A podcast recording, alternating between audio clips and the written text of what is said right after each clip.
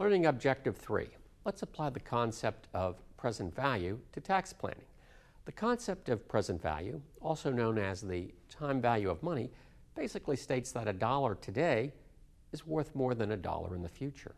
This concept is perhaps the single most important and least understood principle of tax law.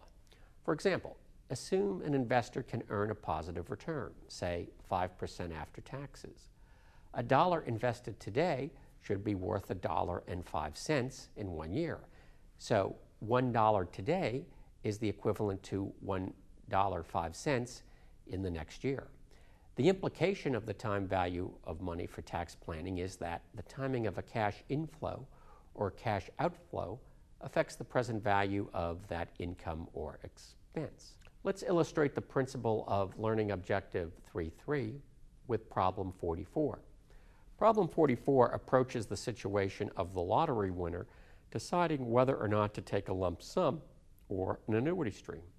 We know from our own observations virtually all lottery winners take the lump sum. That result reflects the savvy of the payor of the lottery winnings in calculating a lump sum whose payment is equivalent from the perspective of the winner and the payer to the annuity stream. Let's examine the facts. BLI offers the winner the choice between an annuity stream totaling a million dollars over 10 years, that is, 100,000 a year for 10 years, or a lump sum discounted to present value.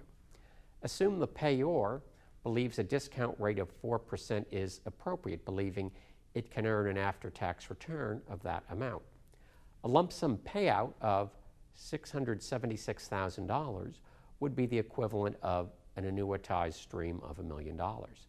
That is, the product of the present value factor of 0.676 found at Exhibit 3.1 of the textbook and $1 million in annuity payments. If the payor thought a discount rate of 5% was appropriate for that same 10 year period, the lump sum payment would be reduced to $614,000. This result should make sense. This concludes Learning Objective 3.